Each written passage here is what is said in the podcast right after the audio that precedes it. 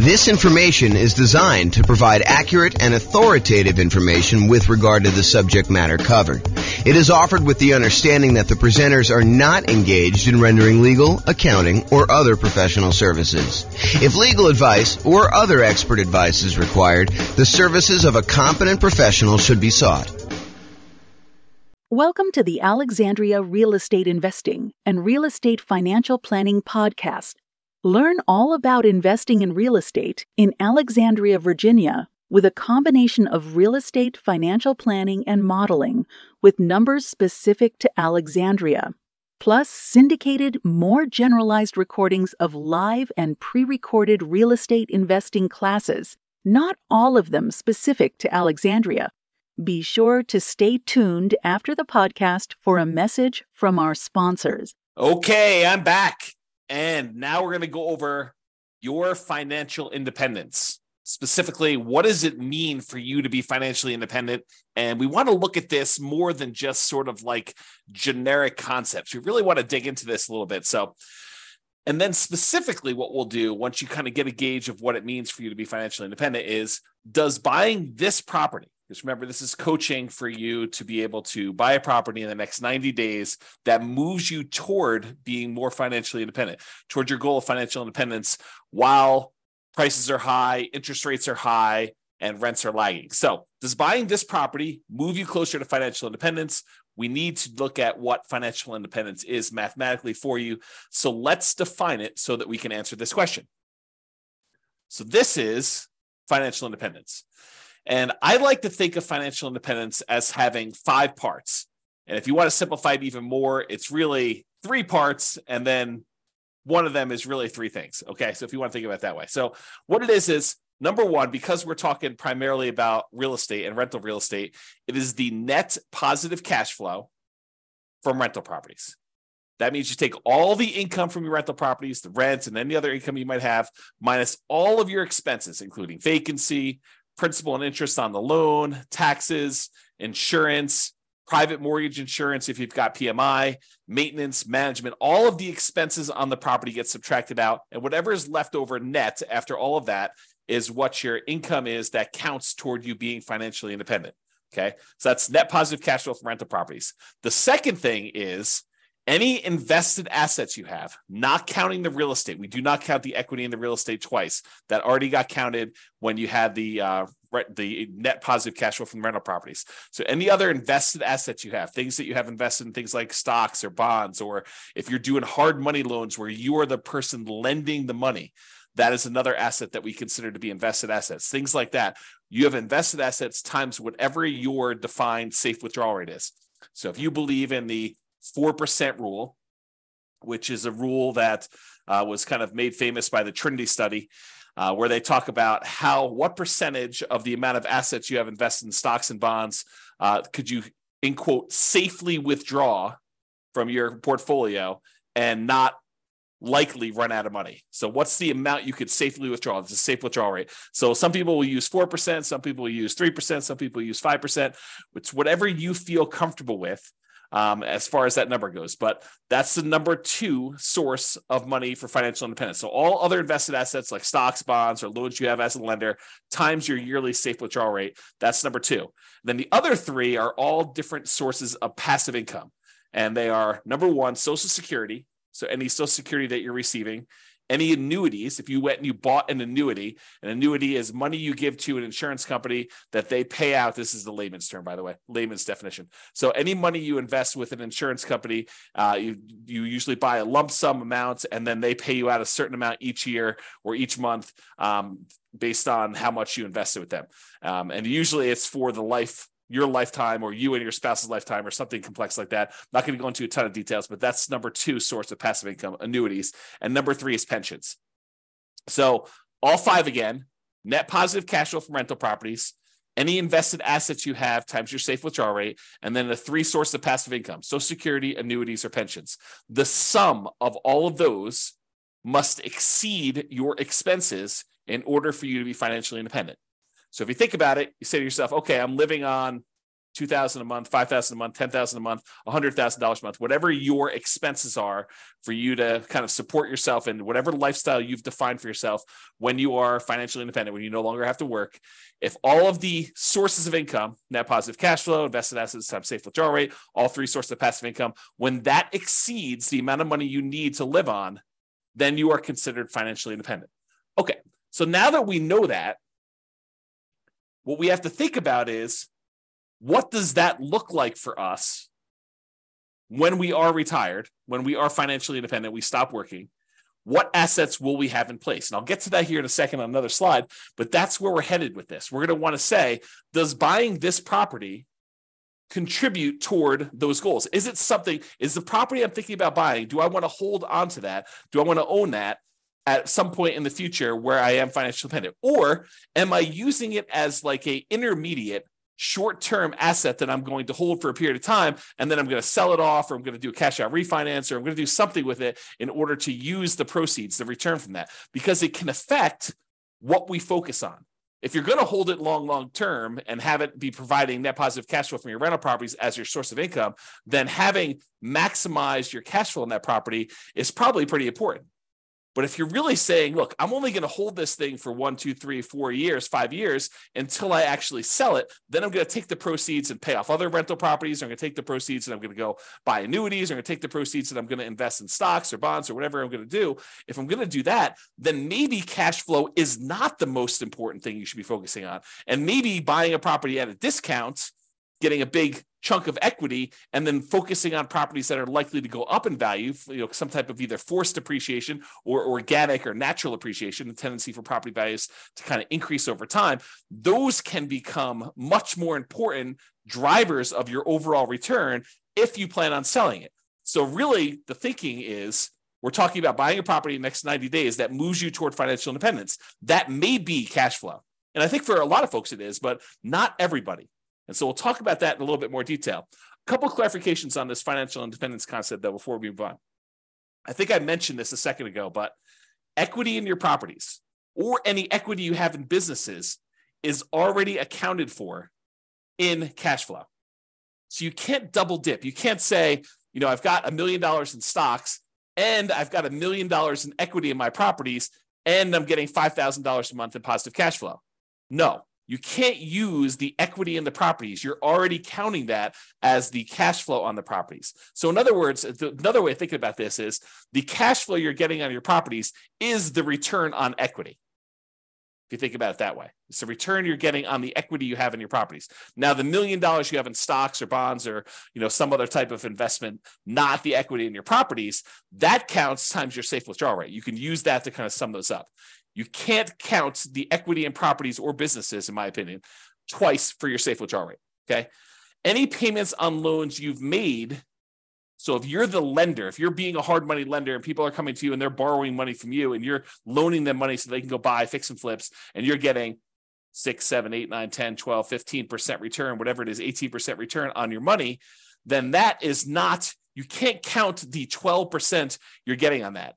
You don't do it that way you count the loans as part of your overall invested portfolio and you use that safe withdrawal rate on that money. So even if you're earning 10, 12, 15%, whatever it is on making these hard money loans, you're still using the three, four, 5% safe withdrawal rate number um, in order to determine how that counts towards you being financially independent. Then the last kind of comment I have in here for clarification is dividends are also part of your invested assets. So like you can count those separately or in addition that already counts as part of your overall return you're earning on that money in stock market or bonds or you know if you're not getting really dividends on bonds you're probably getting interest payments but you get the idea okay? So those are some clarifications on that.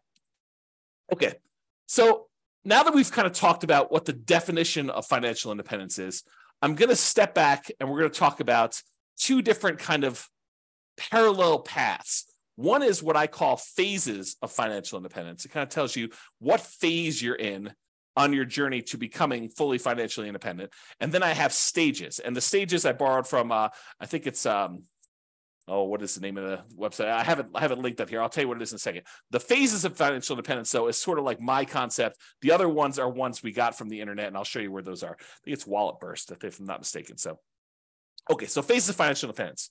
financial independence phase one.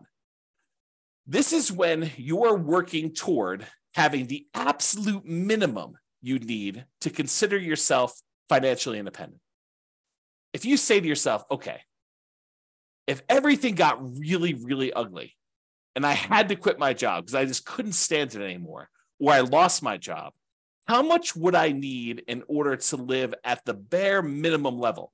This is sort of like you know, you're not doing all the vacations you want to do. This is sort of like, you know, just barely getting by with how much you need for food and clothing and insurance and taxes and all the other stuff you need, but just the bare minimum to kind of scrape by.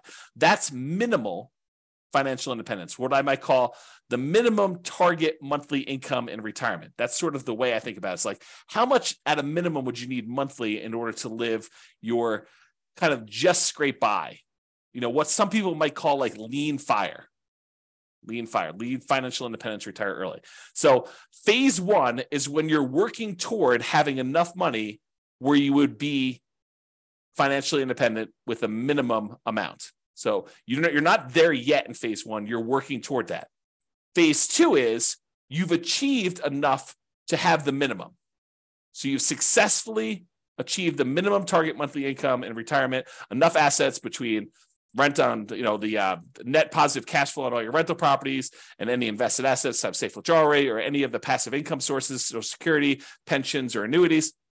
The sum of all of those meets your minimum threshold.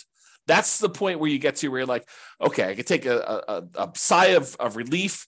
And if something really bad happened i have enough to kind of scrape by.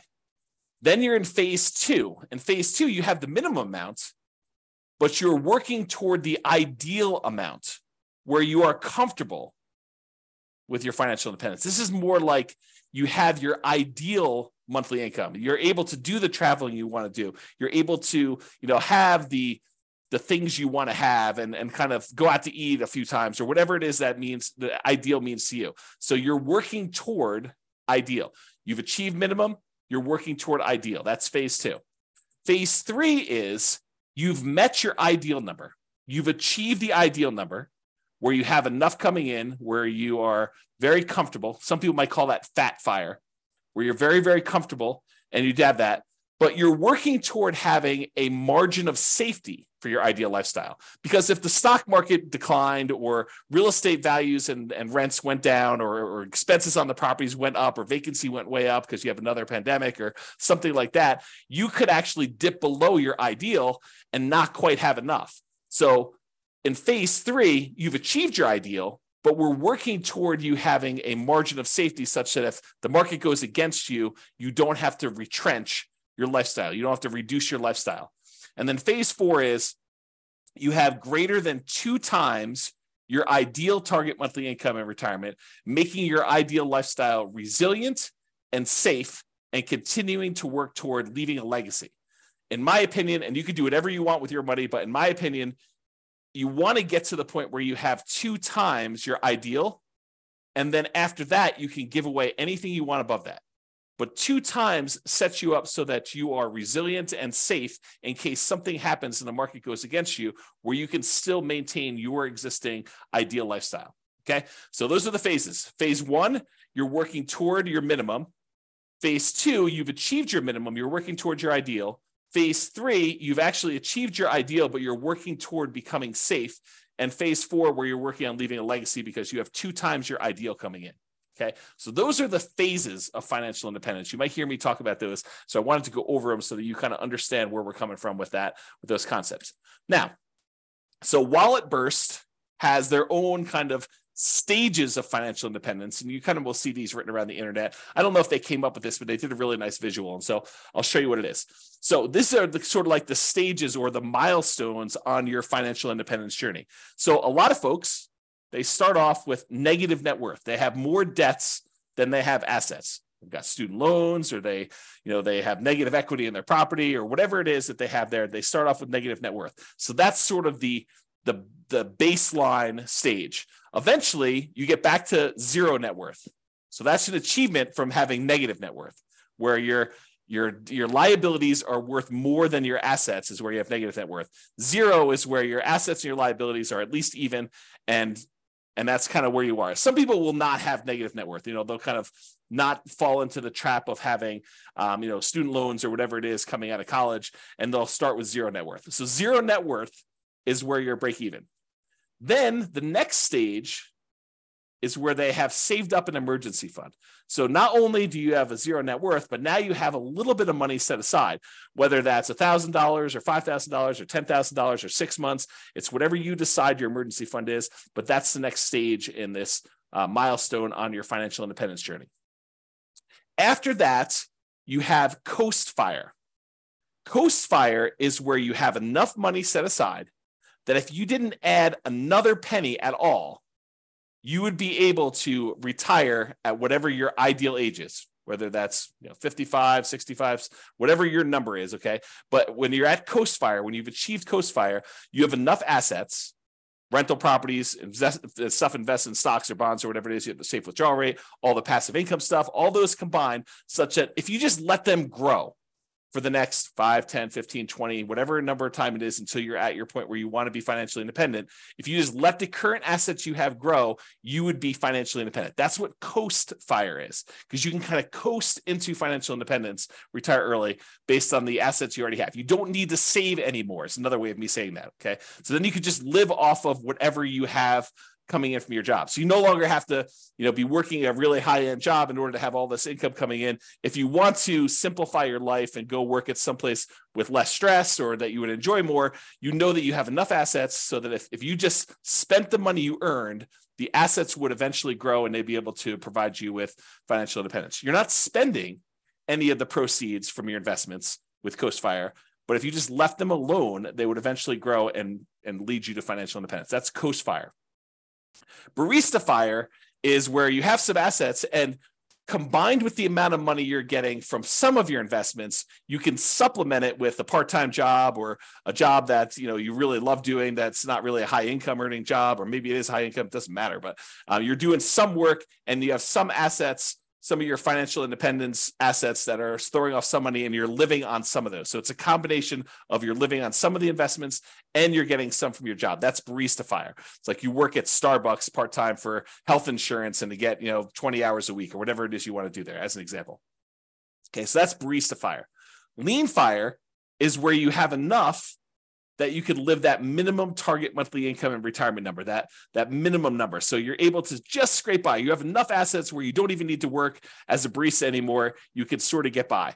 Then regular fire, sort of a you know arbitrary definition, but you're able to live and be financially independent there versus fat fire where you have more than enough where you can live your ideal lifestyle. So that's sort of the stages of financial independence or milestones on your financial independence journey. And in case you're wondering how the phases versus stages kind of overlap, phase one, remember that's the one where we're working toward you becoming, uh, you having your minimal target monthly income in retirement. Excuse me. That really consists of having a negative net worth, having zero net worth, having an emergency fund, having Coast Fire, and being Barista Fire. So all of those consist of phase one for me. Okay, so this is the the normal wording you might hear online, you know, have negative net worth or zero net worth or emergency fund or coast fire, or barista fire. That's really what I would refer to as phase one. You're working toward having that minimum or lean. Then phase two is you've achieved lean fire. So that's kind of where it is there. And you're working toward ideal fire. You're working toward fat fire. So phase two for me consists of lean fire and regular fire. Phase three consists of safe fire, which is what phase three is for me. That's fat fire in the normal kind of like nomenclature. And fat fire is when you have more than enough, you're living your ideal lifestyle. Um, and then I also throw in phase four there as well, where you're working on leaving a legacy. You have more than two times your ideal, and it's much safer because the market can go down and you're not going to have to give up any of your ideal lifestyle in order to continue living at that level. Okay. So those are the different phases and also different stages for financial independence. Okay. So earlier, I talked about this idea of uh, the financial independence budget. You want to know, I think you want to know three things. Okay. I think you want to know what your budget looks like now, what your expenses to live now are, and what your ability to save is now. what your financial independence budget looks like when you have just enough, that minimum target monthly income retirement in order to just scrape by. And then I think you also want to know what it would look like when you hit your ideal. So I think you really want to have three budgets. You want to have a budget for now, and then how does that look different if you're if you had to cut back, scale back, and you you know no longer had a job or you no longer wanted to work at your job and you wanted to live off your investments? What would your budget look like for that minimum one? And then what would your budget look like if you were living your ideal lifestyle? So it's kind of like those three different things we've got there. So we want to look at all of those to find out what your numbers are. And then once you have your numbers, we understand what your expenses are for each one of those. Then I think, in my opinion, you want to know what investments you need to support you at each of those levels. So right now, you can write out whatever investments you have, right? That's your current budget. But eventually, you want to get to that point where you're at your minimum target monthly income retirement, that kind of minimum you need. And then, what investments do you think you would have at that point? You know, how many rentals would you have? Are they free and clear? You know, how much money in cash flow are they producing? How much is property one producing? How much is property two producing? How much is property three producing? How much is property seven producing? You know, however many you have. How much money do you have invested in stocks or bonds? What's the allocation mix? You know, do you have 50% stocks, 50% bonds? What percentage do you have in each? And then what's your safe withdrawal rate number for that? How much money do you think you'll get for Social Security? And when does that start? How much money are you getting from your um, annuities? Or how much money do you have for a pension? You know, not everyone has a pension, but how much money are you getting from each of those different sources so that you can see it, when I am at my minimum target monthly income in retirement, when I'm at that kind of lean fire number, what does my expense budget my my my budget of expenses look like and then what do my assets look like that will support me there? Then once you have that and you do the same thing for ideal right? You go look at whatever your ideal one is you say what assets would i have for each one of those? But once you get to that point you know okay i think when i get to my minimum target monthly income i'm going to have three free and clear properties and $500,000 in stocks and bonds in whatever split I've got, you know, 80 20 with 80% being in stocks or whatever makes sense for you. Times your safe withdrawal rate. I'm going to have a little bit coming from Social Security, but that's not going to start until I'm age whatever it is, 65.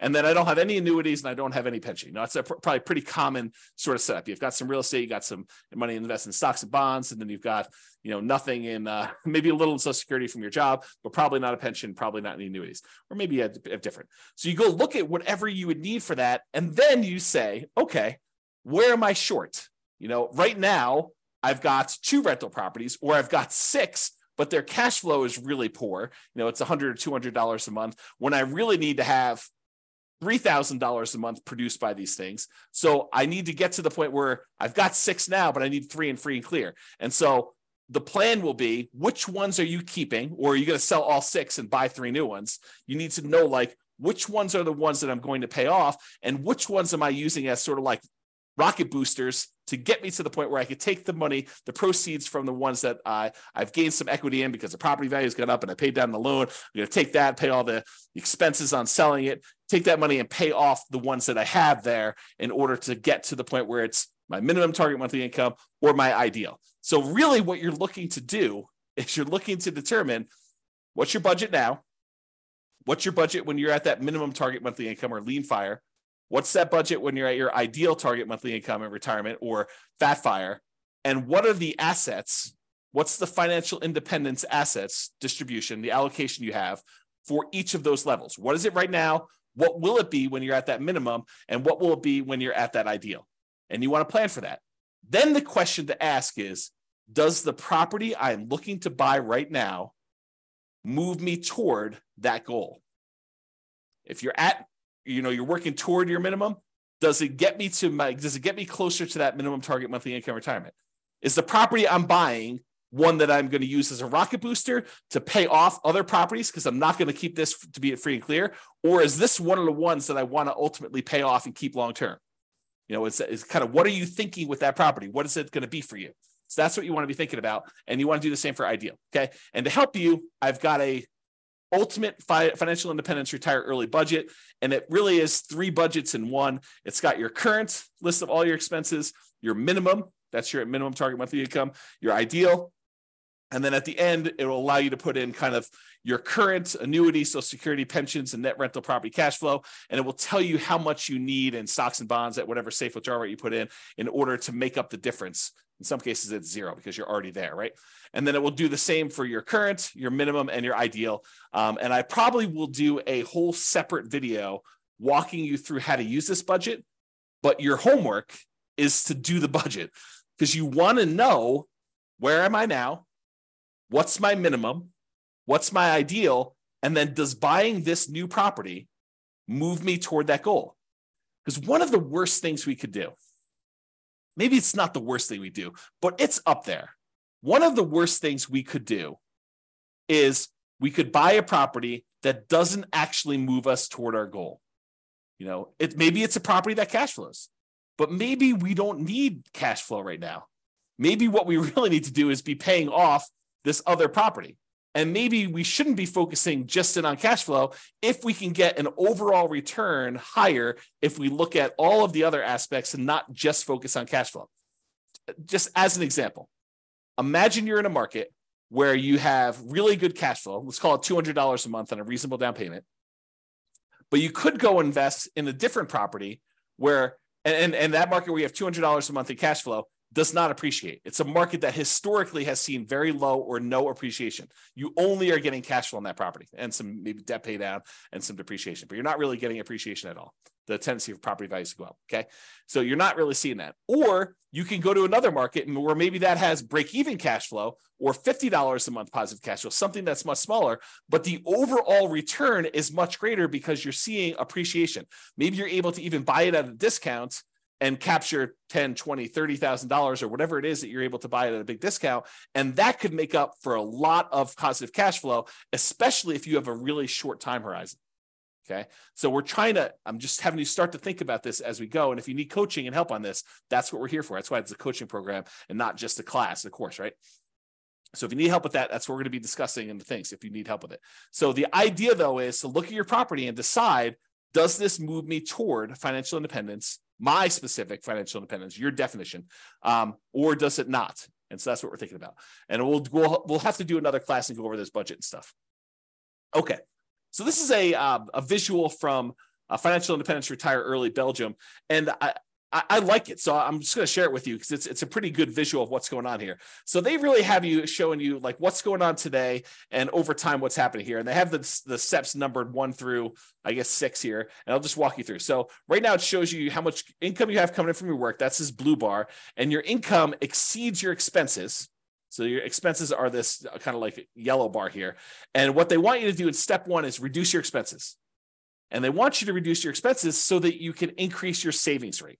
Okay. So step one is reduce your expenses to increase this difference between how much you're bringing in and what your expenses are on it. And if you do that, then your expenses go down here and the amount you can save actually increases. Step number two is they want you to save for emergencies. So they want you to put some money aside to save for emergencies here. So they go ahead and they say save for emergencies here. And then number three is they want you to focus on increasing your income. So step one, reduce expenses. Step two, save for some emergencies. Step three, they want you to increase your income so that the amount you're saving jumps up again. Then you take the amount of money that you've got from increasing your income and reducing your expenses, the larger amount that you're able to set aside, and you invest that efficiently. That's step four. Okay. So they're telling you invest that. Step five is once you reach 25 times your annual expenses, then you are financially independent. And that's based on safe withdrawal rate. That's a 4% safe withdrawal rate because 4% is really 25 times your expenses. So, um, you know, if your expenses are, you know, $20,000 a year, then you only need to save, my math is right, what is that, 800,000? Um, if you have a million dollars, that's $40,000 a year. Okay. So, you know, once you kind of reach your expenses there, 40,000 times 25, um, that's going to be a million dollars. Okay, so that's kind of what you need to do in order to hit that number. If you're financially independent, once you reach that, then you can live from your investment returns. There's no need to work anymore because their portfolio income now exceeds or matches the amount of expenses you have there. Okay, so that's what it's showing you visually, which I think is a good visual. Now realize, you know, some of this stuff we might do with real estate, right? We're, we may not be investing efficiently in stocks or something like that. Um, and the 25 times because we're not using the safe withdrawal rate, the numbers are going to be different. So you got to take into account the net cash flow on all of our rental properties after all expenses, plus any money we have invested times that safe withdrawal rate, plus all three other sources of those passive income, you know, the uh, social security, the annuities and the pension. And then the combination of all of those combined, if those exceed your expenses, then you're financially independent, according to my definition. Okay. All right. So we've talked about this idea, but I'll, I'll, go over this slide just to make sure I didn't miss anything. So does buying this property, the one you're considering buying as part of the coaching program, move you closer to financial independence? Remember, what is financial independence mathematically for you? It's how much are you going to have in passive income, so security, pensions, annuities. You want to know that number how much you're going to have in cash flow from your rental properties. You want to know how many properties you have. Are they free and clear? What approximately are the cash flows going to be at that point? You want to do your deal analysis and look out, you know, two, three, four years and see where you think you're going to be at that minimum number. Add them all up, make sure double check it, or you could use the real estate financial planner software to do that modeling. So you add up the passive income, so security pensions, annuities, the cash flow from rental properties, and any of those invested assets times your safe withdrawal rate. You sum all of those up and you find out exactly what the distribution of your assets are when you are financially independent to find out if buying this property moves you closer to fulfilling that particular vision of your future. You need to have the vision of your future. Then you need to actually make it real by doing things today that will be there for you. Okay. Sometimes that means buying a property that has great cash flow so that you can keep it long term. Sometimes that means buying a property that has really good overall return so that you can hold on to it for a year or two or three or four or five, then sell it and do pay off properties or invest in other assets or buy annuities or um, you know sell off all your portfolio and reinvest it into one big you know multifamily property or whatever your goal is to kind of be at for that. Okay, so know your outcome and your target so you know if taking the action in front of you moves you closer or farther away from the target. But if you don't have the target, if you don't, if you aren't clear on what it looks like for you, what your expenses will be when you're at your minimum or you're at your ideal, and what your asset allocation, how many properties you have and what they're you know, paid off or not, and other invested assets, all that other stuff, then you won't know if this is moving you toward your goal or not. And then the question to ask yourself will buying this property move you closer or farther away. And I got a typo.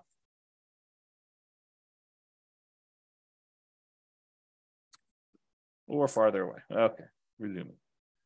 Okay. And if it's going to be farther away, should you wait?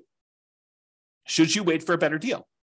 And I've I'll do this analysis again. I need to, I'll do another special module probably once I get through the core 20 modules where I show you what the impact of waiting is. And I'll do the extreme waiting. I'll do the waiting of you save up money and buy properties all cash. Okay. And we'll show you what the penalty is for waiting. For most of you, it's not as bad as you think. And so waiting is not a bad thing to do. If it makes sense for you to kind of like save up a little bit more, then that's not the worst thing in the world. It doesn't penalize you as much as you might think. And we'll, I'll show you exact numbers on that. Okay.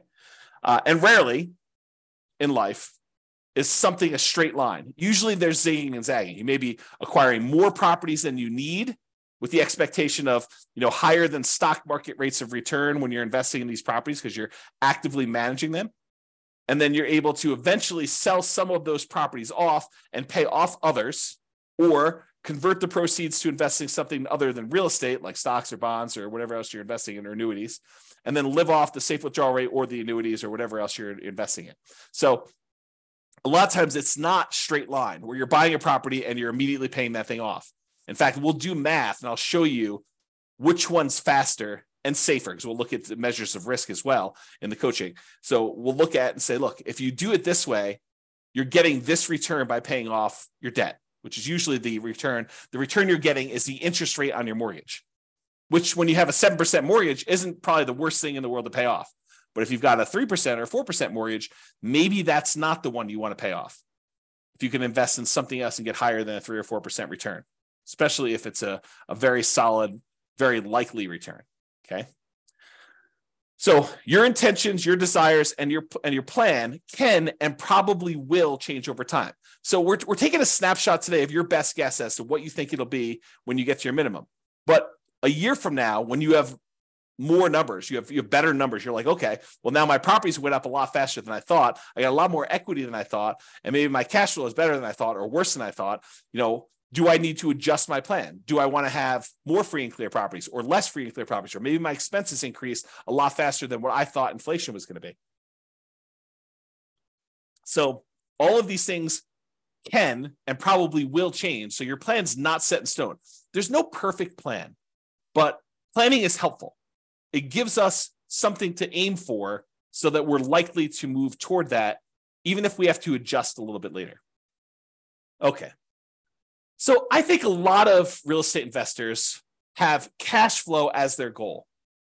They're really focused in on cash flow, cash flow, cash flow. That's the only return I'm looking at because historically, and probably until you've seen my definition of what financial independence is and better understood that, and you'll understand a lot better as we do more examples and stuff. But most of them are focusing on that because they only think about, you know, the positive cash flow part of the return they have on that kind of like triangle, the star rather. So they look at it and they're like, hey, look, I'm getting this cash flow part of it. That's the only one I'm focused on. So I really need to focus on positive cash flow when I'm buying these properties. But realize that's not the only solution. Sometimes we want to take a property that we're buying that's going to give us a really good chunk of money that we could then use to pay off another property, or we could use to put invest in stocks or bonds or whatever it is, and then live off that safe withdrawal rate, or use it as a down payment to buy an even bigger property or something like that. So uh, a lot of investors are focused on that cash flow when that's only one of the ways to get there. And sometimes it is the it's the hardest way to get there. And we'll we'll look at a lot of examples as we dig into this and, and during the coaching stuff together but that's really the thinking okay? So cash flow isn't everything. Passive income social security pensions annuities the net cash flow from rentals and then that yearly safe withdrawal rate are all three or five, depending if you think of the passive income as three different things or you think of it as one. But they're all different ways to get you to financial independence. So it doesn't have to be cash flow. In fact, it doesn't. It sometimes is better to not do cash flow. Um, cash flow is great, and if we can optimize for it, which we will spend a lot of time going and optimizing, but sometimes you want to make that trade off of, okay, I could get two hundred dollars a month positive cash flow, putting this amount down, or I could go ahead and buy this other property and I'm going to get a much higher overall return. And it's probably better to do that based on where I'm going with my plan for financial independence of wanting free and clear properties or wanting some properties that have great cash flow and then also having some assets outside of real estate. Okay. So we will go into ridiculous detail on how to improve cash flow. So just stick it out for now. But cash flow isn't the only reason to invest in real estate. Two significant examples come to mind. You may want to build up an asset base and then improve cash flow by converting to free and clear rental property. So if you if you ever read the old book by Robert Allen, it's called Creating Wealth. And in that model, he basically talked about buying, and uh, it's been a long time since I read the book, but I'll, I'll give you my my memory version of the book. And of course, if it's different, then go, the book is the book, right? I mean, if I tell you the story slightly wrong, but I, I get the basic idea. I think what he told you to do is go buy two properties a year for 10 years and you'd have 20 properties at the end of 10 years. And you could go take half of them at that point, 10 of the properties, sell them, use the proceeds to pay off the other 10 that you kept, and they would then be free and clear, and you'd have great cash flow on those. Okay. So that was his model buy two properties a year for 10 years, 20 properties total, sell off half of them, pay off the 10 that you kept, and you'll be able to do that. So that could be a strategy. And in that strategy, having the short term cash flow isn't all that important. Okay. It can be important depending on what your goal is, but it wasn't all that important in that particular plan. Okay. So you could then buy a bunch of properties and then naturally pay off properties with cash flow. Any extra cash flow you're getting, you're really using to pay down the debt on them to get them free and clear as fast as you can. Or you take the extra cash flow you've got on the properties and you invest it in something else, you know, stocks or bonds or whatever, let that grow at six, seven, eight, nine, 10%, whatever you're able to get in the stock market, you know, that you feel comfortable with. And then you could take the proceeds from that and use that to pay off, you know, three or four or 5% mortgages um, that you have saved up. And if you're getting a higher return on keeping the money invested in the stock market, then it's actually faster to keep the money invested in the stock market until you have enough to completely pay off the mortgage than to take the money pay off the mortgage at three or four or five, six percent when you could be earning six, seven, eight, nine, 10%, whatever it is that you're able to earn on the other investments that are not real estate. Okay. So some thoughts there. Or you may want to grow your assets with real estate, then convert those assets to annuities or yearly safe withdrawal rate on invested assets. We talked about that idea. You, you want to go and say, okay, I'm going to buy 10 properties over the next 10 years. So I'm going to move into each one, live there for a year as a nomad, and then you know put low down, you know, 5% down, buy a property, convert that to a rental and repeat that process until I have 10 rentals that I put 5% down on each. And then at the end of that, I'm going to take all of them and I'm going to sell them off take the big chunk of money that I have accumulated from the property values going up and the loans being paid down and whatever little cash flow I had, if any, from, by doing that strategy, and take that big lump sum of money, invest it in the stock market and bonds, and live off that as a safe withdrawal rate, or take that big chunk of money and buy yourself annuities so that you have an insurance product that you have longevity with, and you're not going to run out of money by having uh, you know your money invested as annuity because that's for for your life, the duration of your lifetime. Okay. All right. So Let's now talk about why building up your assets and why the first $100,000 is the hardest to acquire. And then we're going to return to real estate for building up your asset base. So I'm going to kind of diverge for a second, talk about um, um, why why the first hundred thousand dollars is the hardest, and uh, we'll go into detail on that, and then we'll return to real estate. So first hundred k is the hardest. So Charlie Munger, who is Warren Buffett's partner, um, there's a quote from Janet Lowe in uh, Damn Right Behind the Scenes with Berkshire Hathaway billionaire Charlie Munger. So here's the quote Charlie Munger has said that accumulating the first $100,000 from a standing start with no seed money is the most difficult part of building wealth. So This is me commenting now. So he's basically telling you that first $100,000 that you take the time to acquire is the absolute most difficult part of building wealth.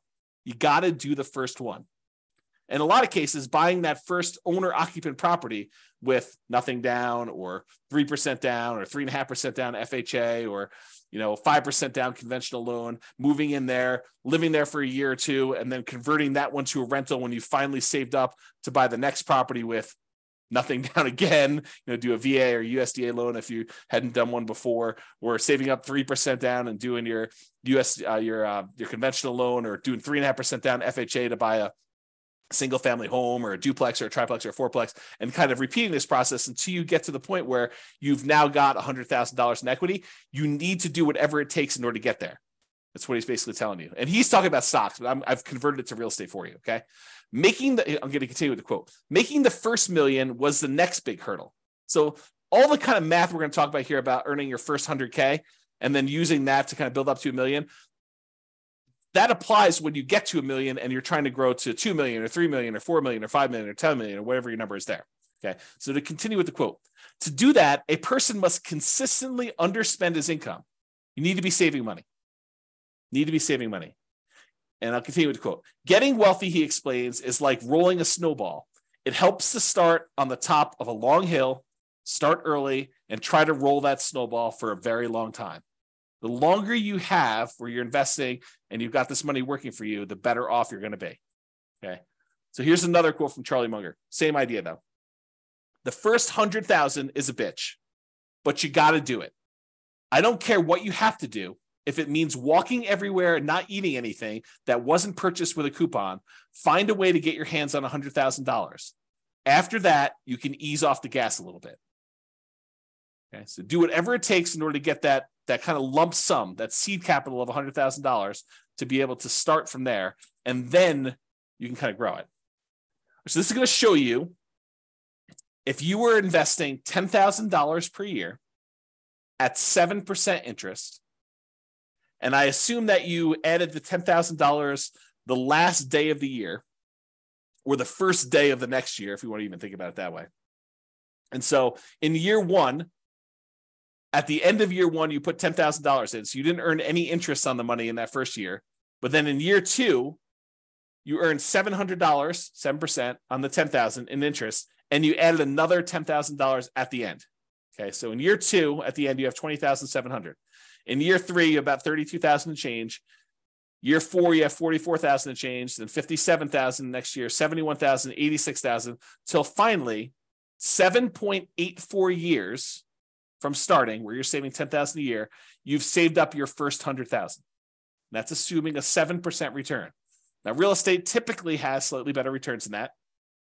And so we'll talk about what the returns are for real estate in another class, and uh, we'll we'll go into some detail as to how you could speed that up, especially if you're buying some properties at discounts or whatever you're doing there. Uh, we'll talk about some of those strategies. But it took you 7.84 years with you saving ten thousand dollars a year to get to that first hundred thousand dollars. So you might be a little bit discouraged, thinking to yourself, "Man, if it takes me 7.84 years to get to a hundred thousand, if I have to do that 10 times in order to get to a million dollars, if I want to have a million dollars saved up for retirement, that's going to be like 78 years to get there.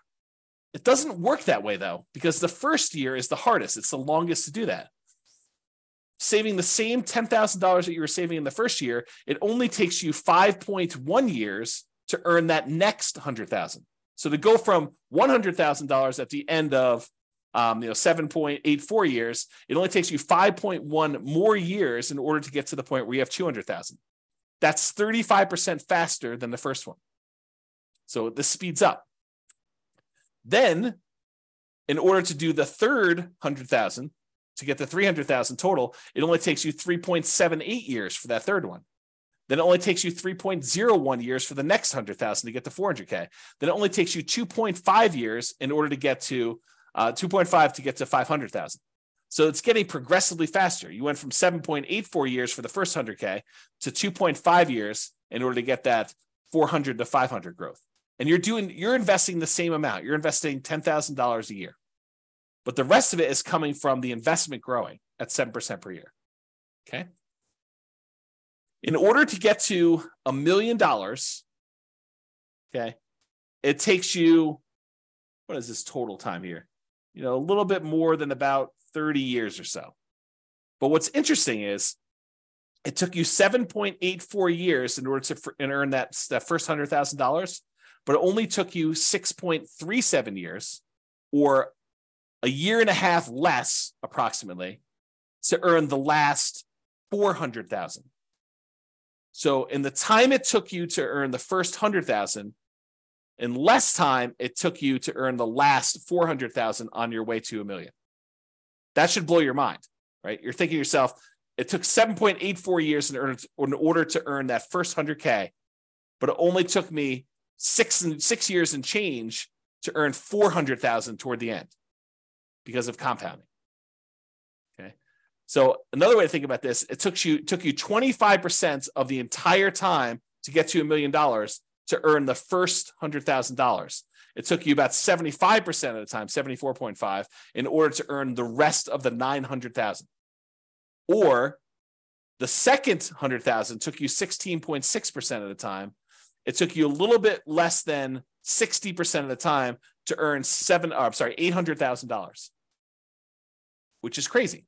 And that's why you need to do everything you can in order to get that first 100K which for a lot of folks, that's going to be buying an owner occupant property with a low down payment, like 3% down conventional or 0% down VA or USDA if you're a veteran or if you're willing to live in a rural area outside of your town and drive, commute in, put in whatever it takes in order to do that. If it means commuting to work for a year in order to be able to buy a USDA property with nothing down, and then you're eventually able to rent that property out and move to another property, that would be worthwhile. Okay.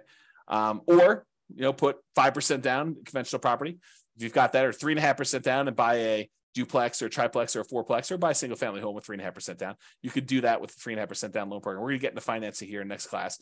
Or you just go ahead and buy, you know, traditional 20% down payments if you've got those, 15% down payment if you're willing to do PMI, 25% down if you want to improve your interest rate, which we'll talk about all these strategies when we get the financing. Okay.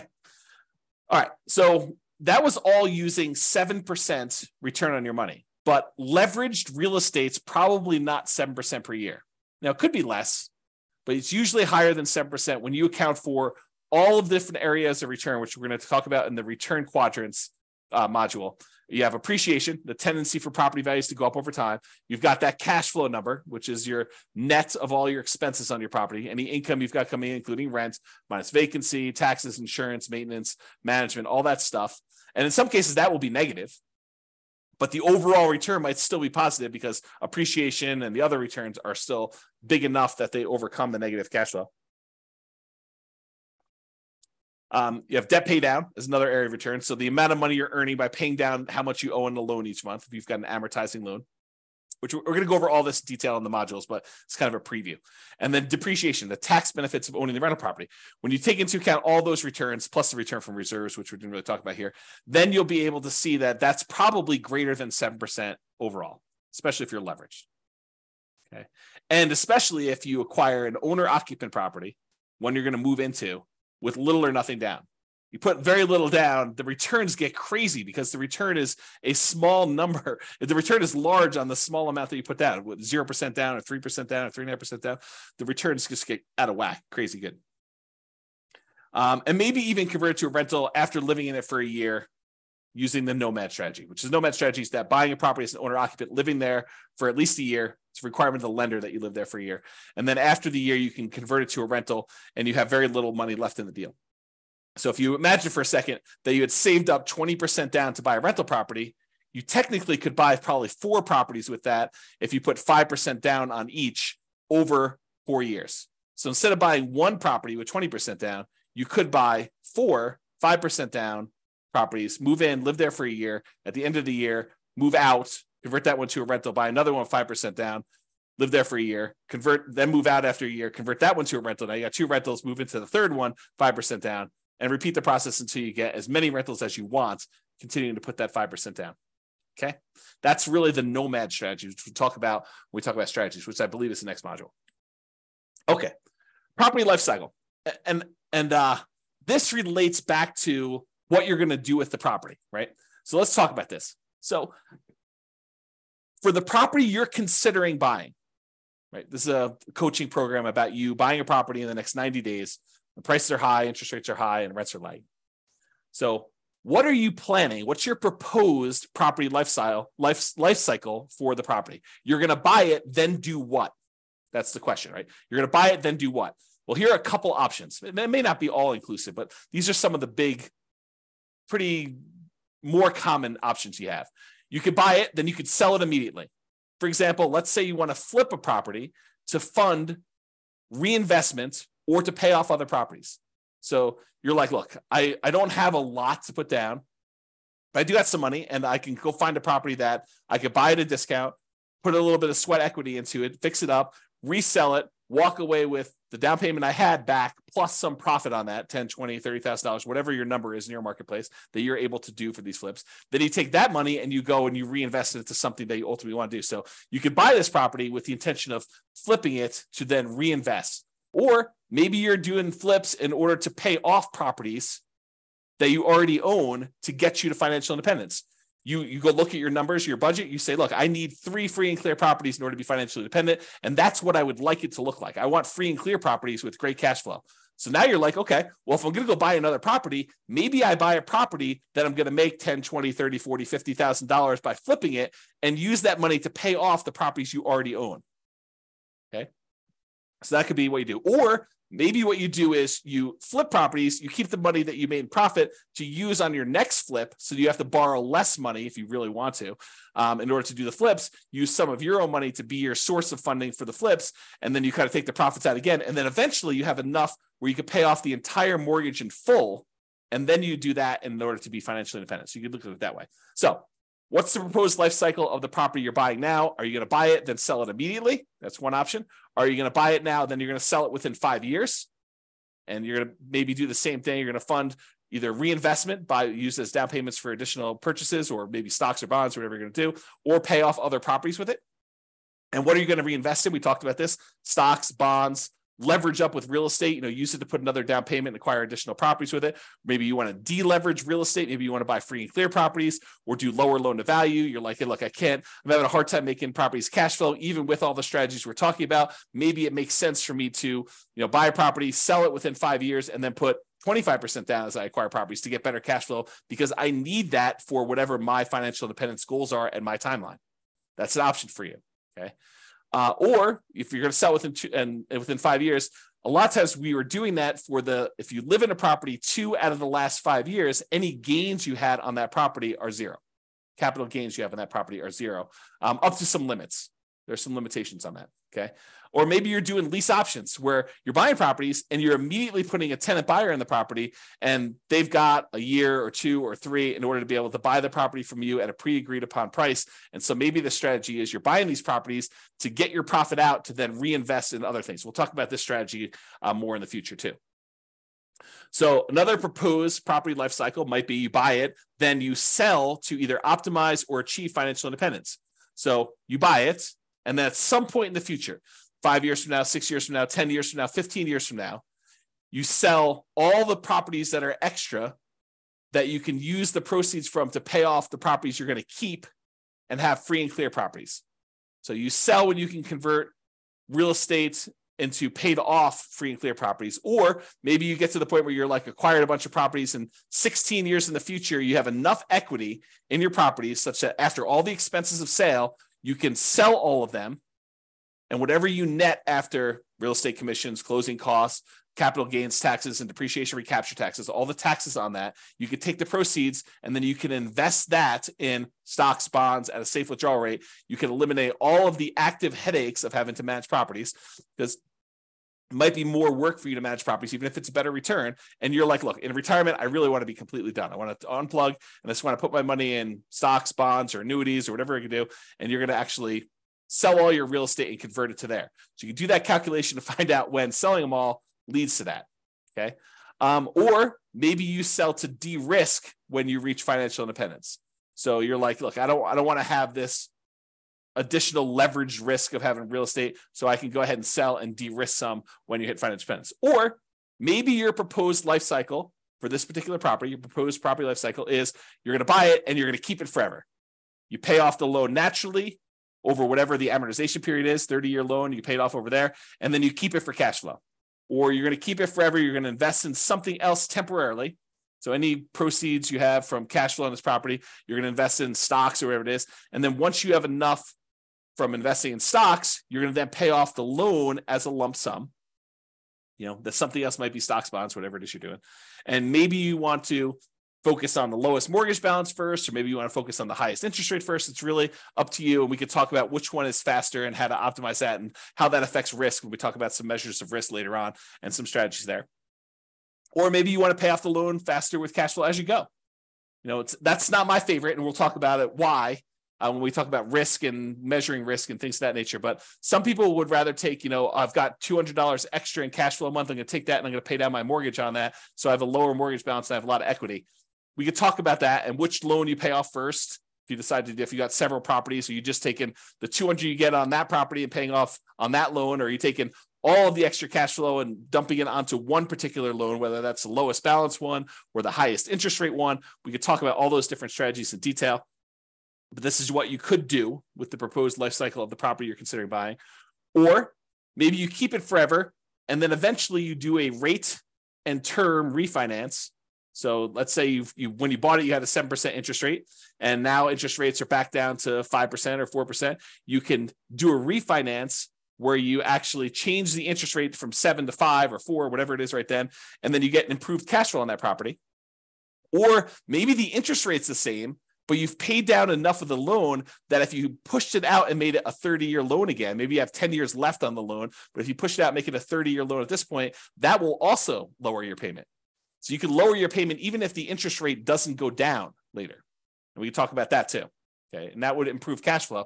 So you can think of yourself, okay, you know 11 years in the future or five years in the future or three years in the future when i'm getting closer to be fi- financially independent there are things we can do to manipulate to kind of optimize our portfolio in order to push us over the edge of achieving financial independence maybe when if you just took a snapshot of where we were at that time without doing some action it would not be financially independent okay or maybe you decide, I'm going to buy the property now, I'm going to keep it forever, but I'm going to do a cash out refinance. So maybe you get to the point where you paid off the property. And one of the strategies you have is you're going to take one property that's free and clear, and you're going to do a 75% cash out refinance where you get cash, you borrow money from that property, and you live off the cash. Okay, so you live off of the whatever it is, $300,000 that you pull out for the property when you do a, a cash out refinance, and you consume that money until you go through it all. And then you go and you find your next free and clear property and you pull out, you know, $350,000 on that one at the time and you consume that. Or maybe you pull out $300,000 and you use that to put a down payment, you know, 50% down or whatever it is you're going to do on a property so that your overall net cash flow is improved. Okay. And we'll talk about those strategies as well. But that's sort of like the thinking of what are you going to do with this property? You're going to buy it, sell it immediately, sell it within five years, sell it eventually to optimize or achieve financial independence with my other properties or other portfolio stuff, or you're going to keep it forever and do some of those options. So those are what you're thinking about. So why does this lifestyle life cycle thing matter? Well, if you plan to ultimately sell the property, then the overall return, not just cash flow, but the overall return might matter more than just cash flow. And I gave you this example before where if you're in a market, you can get $200 a month in cash flow, but the property's not going to appreciate. Maybe you should not invest in that property if buying a property where the overall return is better is going to better serve you and get you to financial independence faster. And we'll discuss this in detail when we get to the module on return quadrants. But especially, this is especially true if you have a very long horizon to achieving financial independence when the overall return matters more than the short term cash flow. So we'll talk about that in detail too. If you plan to keep the property, you're not going to sell it, then optimizing for cash flow might be the primary goal. You might be looking for a property that has really good cap rate because cap rate's ultimately going to be what the cash flow on the property is going to be once the property is paid off. Okay. And this is especially true if you're getting closer to financial independence. If you've got a really short time horizon, then the importance of this cash flow is probably more important in a lot of cases, not every case, but more important in most cases when you do that. Okay, so that's all I got for you on your financial independence. I wanted to give you kind of a structure as to what financial independence means, some different ways of thinking about that, what the kind of stages and phases are as we kind of move toward those, a budget for you to do for homework to kind of figure out what it means mathematically, specifically for you, both what you have now and what your expenses and income are now, what you will have when you're at your minimum target monthly income, what you have when you're at your ideal. And then we kind of talked about some of this uh, property life cycle, life cycle stuff and uh, kind of things you can think about related to that. And we talked about uh, why 100K is um, really hard to do, but it's really important for you to do it to get that asset base growing so that you can then do things with your assets and manipulate them over time um, and kind of optimize your portfolio. All right, so that's all I got. Check out the next module. I think we're going to do real estate investing strategies next and uh, we'll go over a whole bunch of different strategies and talk about like what you're planning to do. And then we'll tie it back to does it move you toward being closer to your goal of financial independence? And as we go through this we'll start optimizing for cash flow. Bye bye for now. With home prices up mortgage interest rates up and rents up but not quite enough to counteract the higher prices and interest rates cash flow on rental properties in alexandria is harder than ever Book a call with the Real Estate Financial Planner to apply our proprietary 88 strategies to improve cash flow on your rentals. See the show notes for a link to schedule your call and improve your cash flow today. If you're a real estate agent, lender, or professional in Alexandria that wants to help our real estate investor listeners, consider reaching out to learn about collaboration opportunities with this podcast. We'd love to add more value to our listeners by having you assist our investors buy, sell, and finance their real estate investments. See the show notes to schedule a call to discuss collaboration opportunities.